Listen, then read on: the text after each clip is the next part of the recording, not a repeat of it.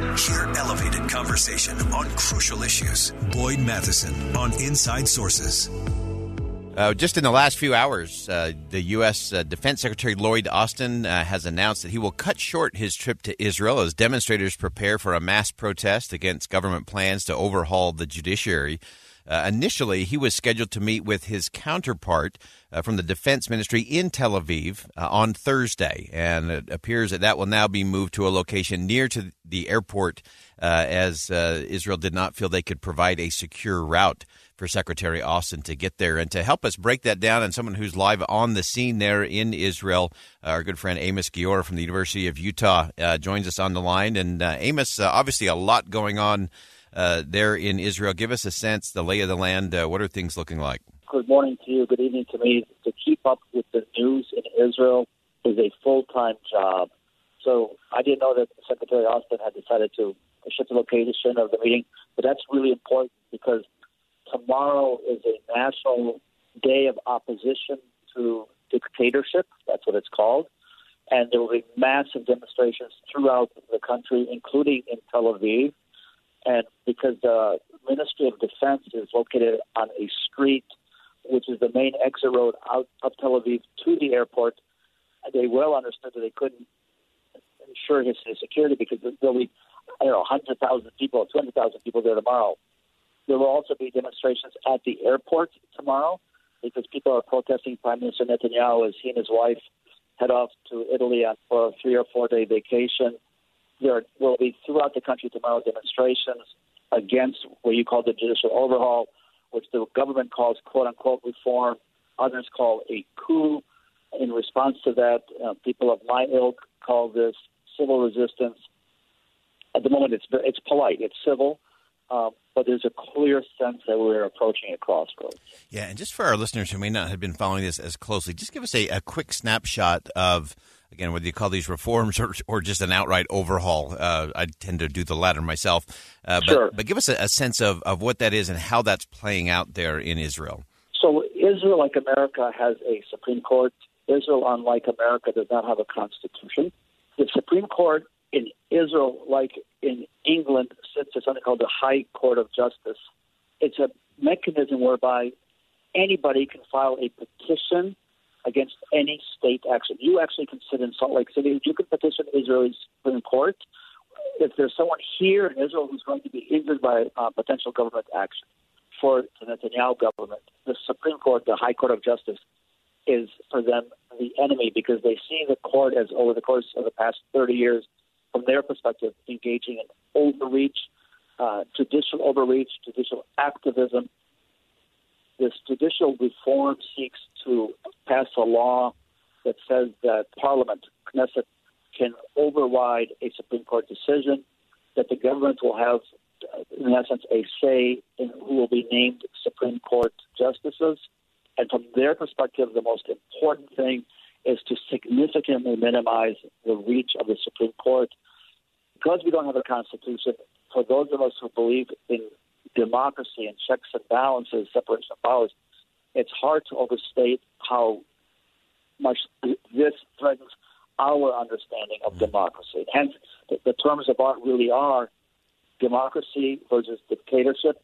You go to a rally and you will hear the cries for democracy against dictatorship, and hence rally tomorrow, but the judicial overhaul really seeks to significantly minimize uh, checks and balances, separation of powers. I'm Dave Cawley, investigative journalist and host of the podcast Cold. In October of 1985, a woman named Sheree Warren left work at a busy Salt Lake City office to meet her estranged husband at a downtown auto dealership. She never made it home. Sheree's car surfaced weeks later in Las Vegas. In the parking lot of a hotel casino. No one knows how it got there. Strange. It was strange. Both Sheree's estranged husband and her boyfriend raised suspicion for investigators. I kind of thought that he might have done something. But no arrests were ever made. In Cold Season 3, we dig into double lives, make new connections in the case, and examine the difficulty raised by reasonable doubt. We want answers just as much as anyone else. They have creeps like that now, too, so nothing's changed. That's the new Cold Season 3 The Search for Sheree, now available anywhere you get your podcasts. It's been very interesting to, to watch the White House's response uh, to much of what has been going on. President Biden uh, and other senior administration officials have been urging Israel to really build consensus before enacting big, sweeping changes, especially those that impact uh, checks and balances. And uh, you've you've described on this program before uh, kind of the coalition governing that takes place there uh, in Israel, and how is how is that impacting the approach to this? Is there a, a path towards a, a more consensus, uh, or are we really facing a, a march towards a, a, bigger battle between dictatorship and democracy?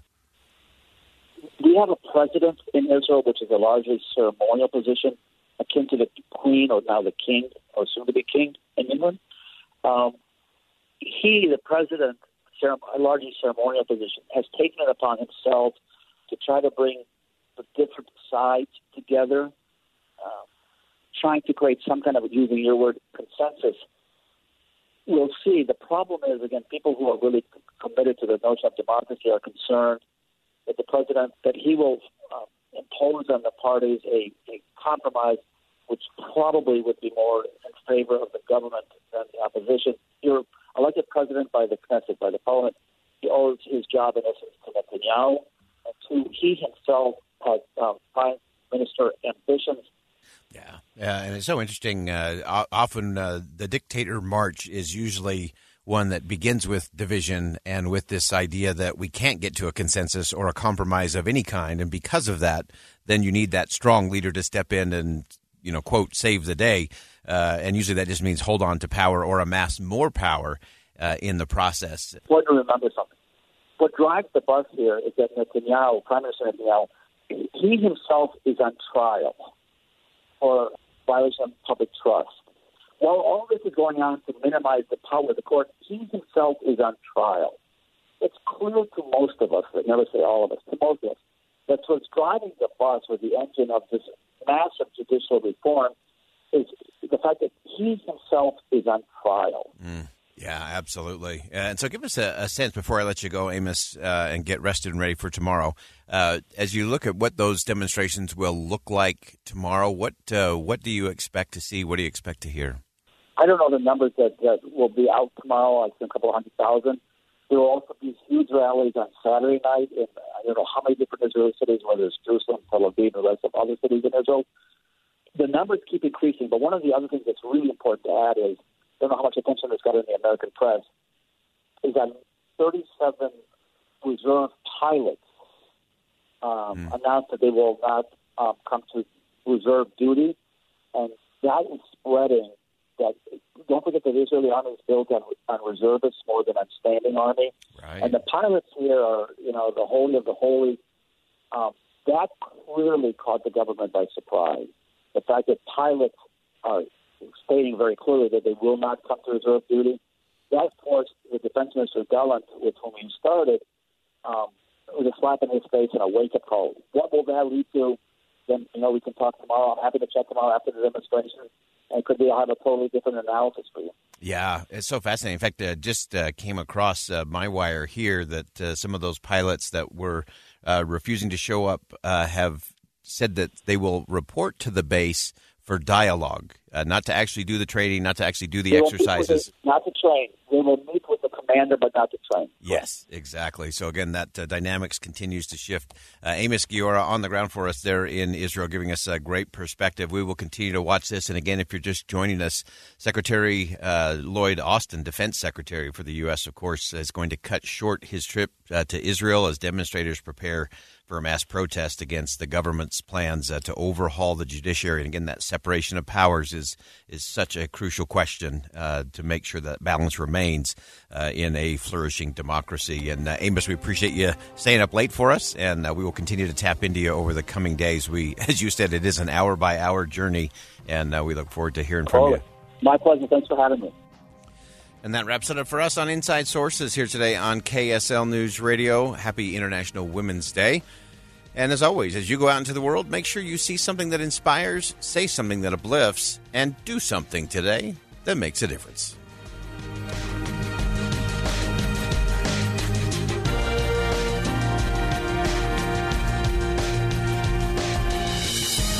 KSL FM Midvale, KSL Salt Lake City. Listen on the KSL News Radio app and in your car at 102.7 FM. KSL News Radio, Utah's all day companion for news.